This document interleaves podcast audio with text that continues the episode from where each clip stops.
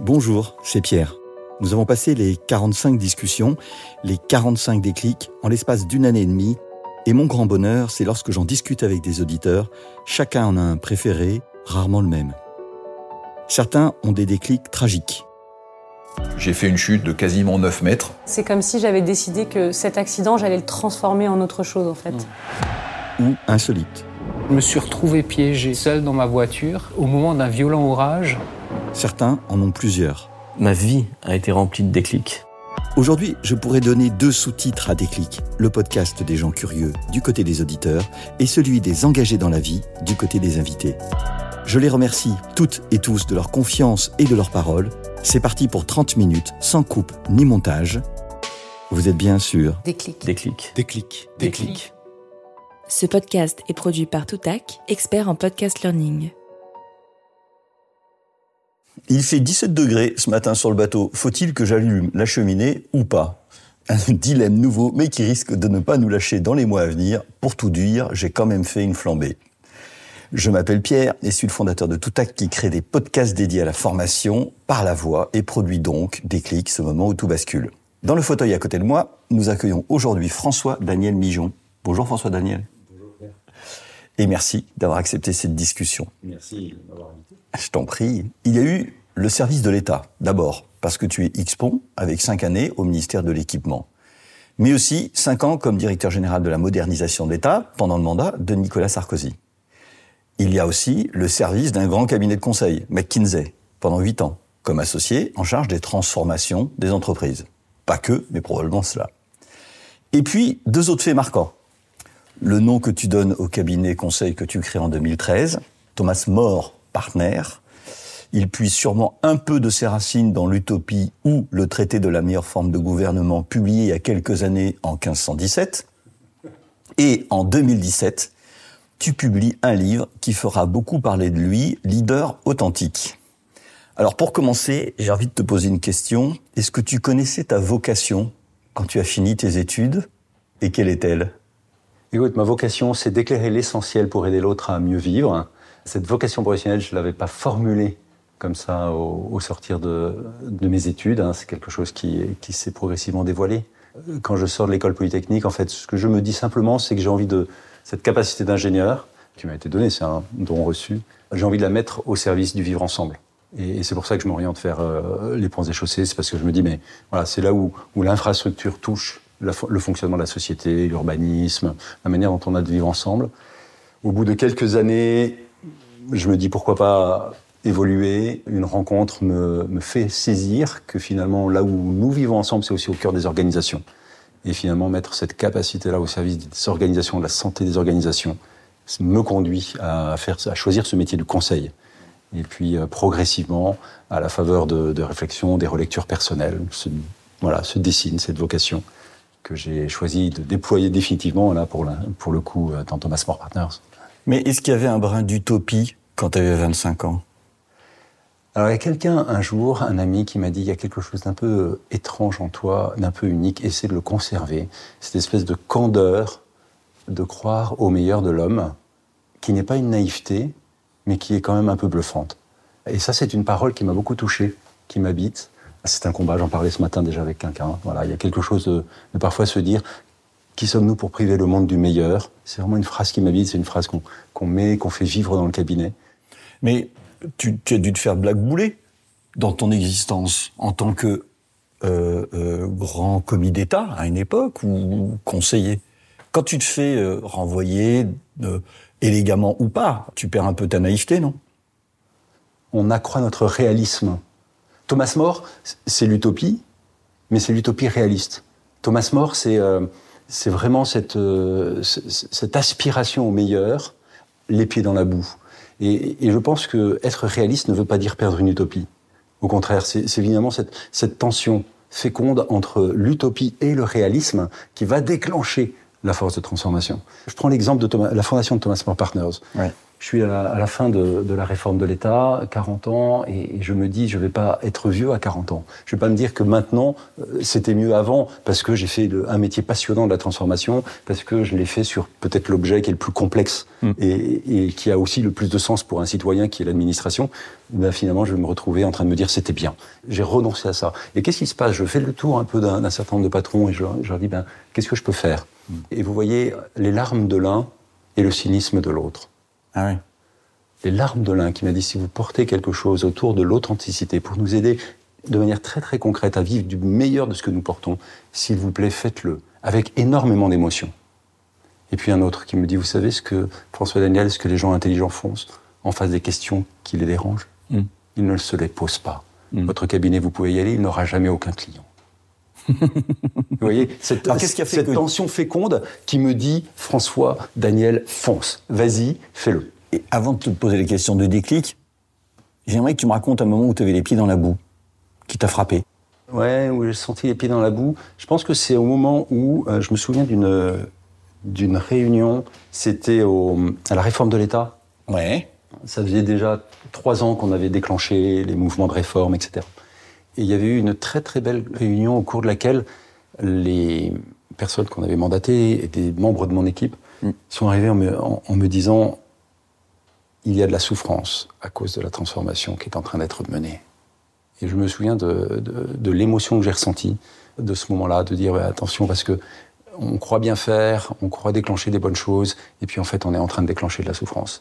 Et là je me suis senti les pieds dans la boue. Je me suis senti le waouh, attention, t'es fragile, attention, qu'est-ce qui est vraiment en train de se passer euh, Qu'est-ce que tu déclenches C'est quoi les conséquences de tes gestes et, et, un moment, une interpellation profonde pour dire mais attends, est-ce que tu es conscient en fait? Est-ce que tu es attentif à chacun? Et est-ce que le plus fragile qui va d'une certaine manière vivre, mais peut-être subir mm. euh, la transformation, est-ce qu'il est pris en compte?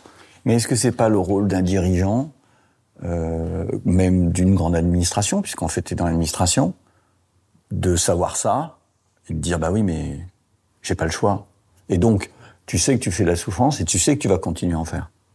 En fait, je pense que le, notre, le rôle du dirigeant n'est pas de créer de la souffrance, le rôle du dirigeant. Pas de la créer, ouais. mais euh, quand tu fais une réforme de l'État qui concerne des centaines de milliers de personnes, ouais. tu peux pas ne pas te dire qu'il va y en avoir, mais ça va pas t'arrêter. En fait, comment tu fais? Ouais, je pense que c'est vraiment de, de, vivre cette euh, justement d'assumer cette tension. Ouais. Hein, et, et, surtout pas de dire bon, allez, il y a qu'à euh, et de toute manière il faut et ces injonctions hein, en fait qui sont des, des paravents pour nous protéger, qui nous empêchent d'accueillir la réalité dans sa complexité. Donc, euh, je, je, crois que le rôle de dirigeant, au contraire, c'est vraiment d'essayer de, d'être le plus ouvert à, à cette ambiguïté, assumer l'ambiguïté, pour aller chercher la résolution du paradoxe. Et comment on trouve, comment on trouve ce, ce chemin extrêmement concret qui va tenir des contraires ouais. Eh bien, c'est là justement que vient l'authenticité. La réponse est de se dire finalement comment j'arrive à être profondément en résonance mmh. avec ce monde extérieur mmh. qui m'envoie sa souffrance, qui m'envoie aussi ses célébrations et qui mmh. m'envoie ses joies, et comment j'arrive à, à, déclencher la décision qui va être ce chemin apparemment paradoxal. Je prends un exemple. On a accompagné un dirigeant euh, avec euh, Thomas More Partners. L'enjeu de sa responsabilité était de mettre fin à son entreprise. Et si, si l'équipe de direction travaillait bien, elle mourrait plus vite. Mm -hmm. Une espèce de lieu absolument paradoxal du leadership. Mm. Et il s'est dit, ben en fait, alors évidemment, quand il est arrivé, bon, il y avait beaucoup de souffrance, il y avait beaucoup d'interrogations, il n'y avait plus de sens. Mm. Et il s'est dit, mais sur quoi je vais fonder la capacité à assumer la réalité extrêmement douloureuse? Et, et qu'est-ce qui s'est passé? Il a engagé son équipe de direction sur ce chemin d'authenticité pour se dire quelle est la réalité qui nous interpelle, quelle est la tension? Il y a une difficulté, l'extinction de notre en entreprise. Il y a une opportunité. Où est-elle? Quelle est-elle? Ils sont arrivés sur la logique de se dire, à l'échelle de l'industrie, le geste qu'on va poser est, probablement très particulier, très unique, et il va déclencher des compétences qui vont être bénéfiques pour l'industrie. Et donc ils, ont, ils sont arrivés avec cette notion d'employabilité pour se dire, ben, au nom de l'employabilité, à l'échelle de l'industrie, on est en train de faire une œuvre possible. Par contre, est-ce qu'on prend soin de l'employabilité de nos personnes? Est-ce qu'on inscrit ce qu'ils sont en train de faire dans un parcours de développement professionnel, y compris la mobilité au sein de l'industrie? Et ça a révolutionné la manière d'engager dans la transformation. Ça a permis la transformation, qui a assumé sa part de souffrance, de fragilité, mais qui a aussi répondu aux exigences du business. Voilà, faut aller chercher ce lieu de l'intuition qui résout le paradoxe et la tension. Eh bien, j'ai un peu dérapé dans mes questions, puisque je t'ai pas encore posé la question du déclic. Donc, est-ce que tu as eu un déclic? Bah, on, on en a déjà, on a déjà évoqué un déclic qui était Ouais. cette, euh, les larmes de l'un et le cynisme de Ouais, l'autre. ouais. Alors là, très sincèrement, pour moi, ça a été, euh, ça a été vraiment un, un moment, un moment clé euh, qui m'a vraiment déterminé hein, à m'engager dans cette voie qui est tellement féconde hein, maintenant. Il y a 5-6 000 personnes qui en ont bénéficié. C'est, enfin, c'est incroyable. Et, et tous les jours, je me dis, euh, voilà, pour, rien que pour cette journée-là, ça vaut la peine. Donc, euh, donc il y a, ça c'est très clair. Et un moment déclic. Il y a eu un moment déclic préalable qui a été une très très belle rencontre avec euh, une éditrice.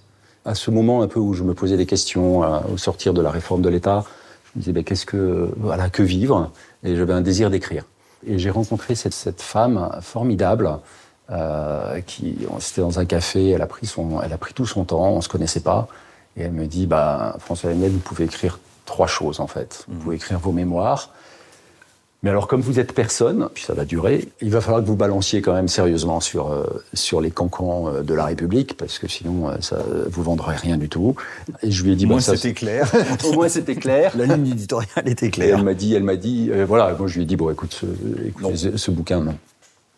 Elle m'a dit, il y a, il y a un deuxième, une deuxième chose que vous pouvez écrire, c'est un traité sur la réforme de l'État. Parce que quand même, quand on regarde votre curriculum, ça fait euh, au moins 7-8 ans que ce sujet vous passionne, vous intéresse. Si vous êtes resté un certain nombre d'années avec des patrons plutôt exigeants, quelque chose a dû se passer. Et elle me dit, ce sera formidable, si vous l'écrivez, euh, vous aurez 250 lecteurs s'il est réussi. voilà, et, et- et j'étais déjà un peu fatigué. Et elle m'a posé une autre question, et c'est là où a eu lieu le déclic.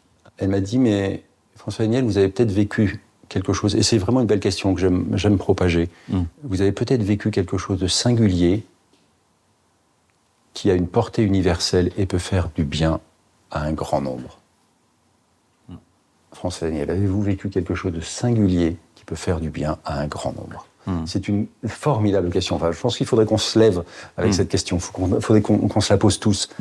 Et là, quand elle m'a dit ça, je lui ai dit, écoutez, je crois que franchement, je vois, il y a quelque chose de très singulier dans mon CV quand même, c'est euh, public-privé. Il y a quelque chose de très singulier dans mon, dans mon CV, c'est la multiplicité des transformations, les petites, les moyennes, les grandes, dans des contextes très très différents. Et je crois qu'il y a une clé pour la transformation opportune, pour la transformation bénéfique, pour la transformation qui, qui fait que l'on assume la réalité dans toute son, son exigence et qu'on assume le devoir de bienveillance que l'on a vis-à-vis de toute personne. Et ça, c'est l'authenticité dans le cœur du dirigeant. Dans le livre euh, que je n'ai pas lu parce que j'en ai pris connaissance trop tard, mais je, enfin j'en ai lu des extraits puisque tu peux en lire 16 pages gratuitement, donc euh, j'en ai lu 16 pages. Euh, je reviens sur un autre mot que tu disais et naïf. Euh, authentique, c'est s'exposer. C'est-à-dire que tu peux pas être authentique et raconter. Alors tu peux raconter un peu, faire du storytelling, mais pas trop. Donc ça veut dire qu'à un moment donné, en tant que dirigeant, puisqu'on parle de ça, tu avoues que, bah ouais, tu as des, peut-être des objectifs inavouables. Donc, euh, c'est comment tu gères ça? Comment être authentique en fait- et, en et fait- avoir des. Ben, je, le, je le gère en sautant dans la piscine et en prenant en compte que si je, je vois mon rôle de dirigeant d'autorité comme être le catalyseur du meilleur possible pour la communauté qui m'est confiée, pourquoi me cacher? Pourquoi me cacher? Pourquoi avoir peur? La peur est, ce qui éteint les talents et éteint, euh, éteint le meilleur de chacun. Donc je plonge. Mais évidemment, quand je plonge, je m'expose. Tu as totalement raison. Être authentique, c'est être vulnérable. Vivre sa vocation professionnelle, c'est vous dire voilà le meilleur de ce que j'ai à vous apporter. S'il est rejeté, il y a bien cette, euh, il y a, bien cette tension, mais, mais c'est une invitation. Je crois que aujourd'hui, et en plus là, alors pour le coup, c'est fondamental de comprendre ça parce qu'on a une jeune génération qui arrive et qui dit ceux qui ne l'ont pas compris, on n'a pas envie de les suivre. C'est très clair. Maintenant, les process, les trucs, les machins standards, les, et- s'il vous plaît. S'il vous plaît, on sait où ça nous mène. Des excès, on n'écoute pas de planète, on n'écoute pas le plus fragile, etc. Aujourd'hui, ça crie de partout. Et donc, donc aujourd'hui, on a ce cri de ce que la peur a généré, de je retire mon meilleur, je retire mon cœur de l'économie, et donc du coup, je me permets tout. Eh bien, aujourd'hui, on en a marre. La, la jeune génération dit non, c'est pas possible, et il est urgent maintenant de plonger, de se dire, en fait, on va suivre des, des autorités, des dirigeants qui vibrent de leur cœur et qui le mettent en jeu. Mais oui, j'entends ce que tu dis. mais je pense connaître quelques dirigeants dont le moteur, et c'est comme ça, sont des failles, des choses qui se sont mal passées, ou même, ben, ils adorent l'argent, et en fait, ils veulent faire du fric. Et c'est pas forcément des mauvais dirigeants. Et à un moment donné, tu crées une tension parce que le gars, comment il peut être authentique vis-à-vis de... Tu comprends ce que je veux dire? Entre, entre des, des destins personnels, il n'y a pas de mal, qui disent, bah ouais d'accord, mais moi, ce qui m'intéresse, c'est d'être le numéro un, et puis, et puis c'est tout. C'est un pari un peu audacieux de, de, de le dire. Je crains beaucoup les choses qu'on ne peut pas partager. Ouais. Si un dirigeant se dit je ne peux pas expliquer pourquoi je suis en train de vivre ce que j'ai en train de vivre et je ne peux pas le partager, c'est une difficulté. On ne peut pas espérer transformer euh, en, faisant des cachotteries. Donc moi, j'inviterai, j'interpellerai le, le, dirigeant hein, qui se dit je ne peux pas dire pourquoi je suis en train de faire ça, à vraiment s'interroger à vraiment s'interroger sur mais pourquoi tu ne peux pas le dire? Et peut-être à engager une conversation avec lui-même pour se dire mais qu'est-ce qui est en moi que j'ai à cacher? Donc vraiment aller chercher ça. Et, et l'authenticité, attention, ce n'est pas la sincérité. C'est quoi la différence? La différence, l'authenticité, elle est, elle me déplace, elle est ancrée dans la réalité. Elle est, elle, elle, c'est quand je me laisse dépasser par la raison d'être de mon entreprise. C'est quand je me laisse dépasser par la réalité. Tout ce qu'on s'est dit tout à l'heure, ces paradoxes, ces tensions, ces difficultés, etc. Je les prends et je me laisse transformer. L'authenticité, elle nous met dans un lieu d'inconfort, elle nous met dans un lieu de progression, elle nous met dans un lieu de vie, en fait. Mm. La sincérité, c'est je fais parce que je pense que c'est bon. D'ailleurs, j'ai raison de penser ce que je pense, et, et je, suis, je suis cohérent, et, et, vous allez me prendre comme je suis. Tu as une sincérité euh, successive, donc ça, tu peux avoir des sincérités qui évoluent dans le temps. Euh, ça permet de faire des virages. Je suis sincère quand je dis blanc et je suis sincère quand je dis noir. Ça peut, ça, c'est ça la sincérité aussi. Alors, ça, ça, permet d'affirmer de, de, avec beaucoup de tranquillité des choses totalement paradoxales. Est-ce que l'authenticité, euh, c'est pas un peu la même chose aussi C'est-à-dire que tu peux être authentique à un moment donné parce que tu as vu ça, puis tu peux être donc euh, ça, ça t'empêche pas d'être incohérent en fait. La réponse est en fait la, la sincérité est potentiellement incohérente parce qu'elle va de justification en justification. D'accord. L'authenticité s'ancre dans une réalité qui est objective. La table Pierre que nous voyons là, ouais. euh, on pourrait s'amuser à dire que qu'elle n'est pas là ou qu'elle est ronde et carrée, etc. Et, et, tu me dirais, écoute, François Daniel, essaye de faire un effort. Hmm. L'authenticité nous met, elle nous dépasse toi et moi. Elle nous met face à une réalité qui n'a pas besoin qu'on la dise pour qu'elle existe. Par contre, qui a besoin qu'on l'accueille pour qu'on en fasse quelque chose et en particulier une transformation. Et tu guides une transformation sur des, des milliers de personnes. Peut-être même pas la peine d'aller dans les centaines de milliers pour avoir des difficultés. Hmm. Mmh. La, la, le vécu de, de, ces milliers de personnes, il n'est pas le même. Mmh. En fait, euh, chacun euh, voit des choses à sa, à sa porte qui, qui font que transformer n'auront pas les mêmes conséquences pour l'un ou pour l'autre. L'un va gagner, l'autre va perdre. Euh, donc, et chacun, dans, ta manière, dans leur manière de te le dire, vont, peuvent être authentiques ou pas, mais ils peuvent l'être. Mmh. Mais comment tu, comment tu fais pour euh, réunir les contraires quand, quand il y en a? Parce qu'il y en a. Ouais, tu poses très très bien la problématique du passage à l'échelle de l'authenticité. Mmh. Et, en fait, l'échelle de l'authenticité, c'est la proximité. Et, une transformation euh, authentique d'envergure, c'est une transformation virale. C'est une transformation dans laquelle on respecte les corps intermédiaires, dans laquelle on respecte les collégialités de proximité, dans laquelle on se dit à chaque fois, ben, écoutez, attention, parce qu'il y a des personnes qui vont être capables de réguler la manière dont la transformation se fait. C'est tout le contraire de euh, euh, centralisateurs qui mettent une toise et qui disent ben, débrouillez-vous, euh, passez ou pas sous la toise. Non, dans une transformation authentique, il y a cette recherche de dire une raison d'être qui nous rassemble. Mm. Donc les entreprises, tout ce qui est en train de se passer sur les raisons d'être, c'est formidable parce que ça rassemble. Et puis au nom de cette raison d'être, une réalité locale. On me confie un nouveau produit, on me confie euh, un nouveau marché, on, on me confie une fusion d'équipes, etc. Au nom de cette raison d'être qui nous dépasse tous et qui nous réunit, ici, localement, dans ce qui m'est confié, qu'est-ce que ça veut dire? Et inviter chacun, et en particulier chaque euh, dirigeant intermédiaire, à assumer cette responsabilité en conscience. Mais, et, et la conscience, elle nous, elle nous, conduit à quoi? Ben, Elle me conduit à, je me connecte à une raison d'être qui me dépasse, mmh. à la mission qui m'est confiée, et à la collégialité qui m'est confiée, à l'équipe qui m'est confiée. Et évidemment, le chemin paradoxal qu'on évoquait tout à l'heure, où j'ai essayé de chercher, ben, ça va être à chaque fois une tension entre cette inspiration qui vient de ma raison d'être, de l'entreprise, et puis cette collégialité que je- j'essaye de vivre. Et j'essaye de, de vivre l'unité, de vivre le respect de chacun, pour que justement on ait cette transformation qui soit féconde. Alors ça peut prendre du temps, parfois. C'est justement ce que j'allais dire, c'est-à-dire que euh, comment on peut pas aller vite. Je vois pas comment on peut aller vite en respectant une, une authenticité euh, euh, variable ou différente des, différents, des, des, des interlocuteurs. Et, et ça, c'est le, vite? ça, c'est le. Merci de, de soulever tout de suite ce paradoxe. C'est probablement le plus grand frein à la transformation la plus rapide. La peur de ne pas aller assez vite. Hmm. Encore une fois, dès qu'il y a une peur, ça va déclencher une résistance. La résistance, ça fait pas gagner du temps. Ça en fait perdre. Les raccourcis, que l'on croit être des raccourcis, sont en fait des friches.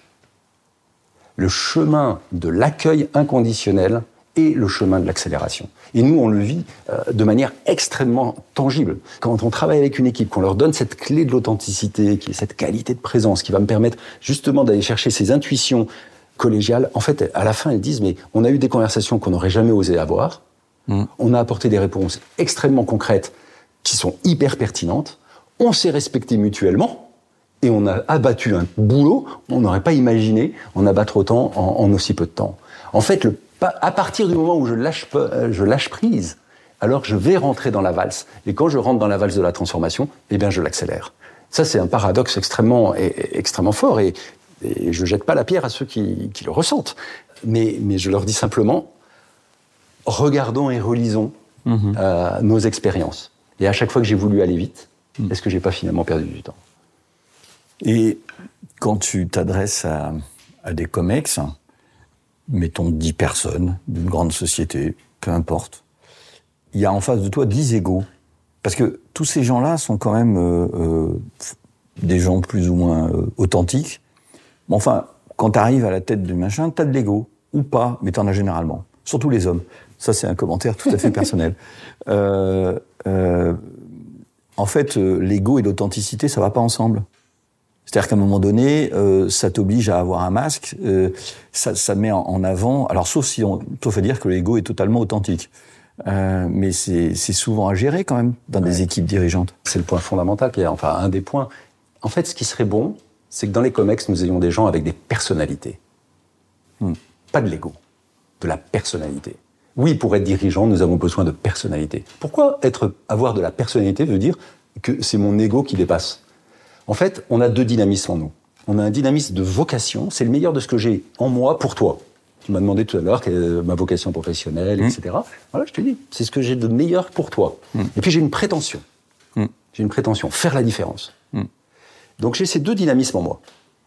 Je, je peux euh, décider ici et maintenant, Pierre, de, de mettre à disposition ma vocation, ou je peux décider de t'écraser, de- d'en faire qu'à ma tête pour faire la différence. C'est mon choix, c'est ma responsabilité, c'est ma liberté. Ce qui est important dans les COMEX, quand on travaille, on n'est pas naïf. On sait très très bien qu'on a tous ces deux dynamismes. Simplement, on rend tout le monde conscient de ces deux dynamismes. Et on leur dit, vous savez quoi? C'est très simple. Le fait d'être dans un dynamisme ou dans l'autre, ça se voit. Votre corps nous le dit. Un corps de quelqu'un qui va être animé par sa prétention, par son ego au sens où tu l'as utilisé, est rigide.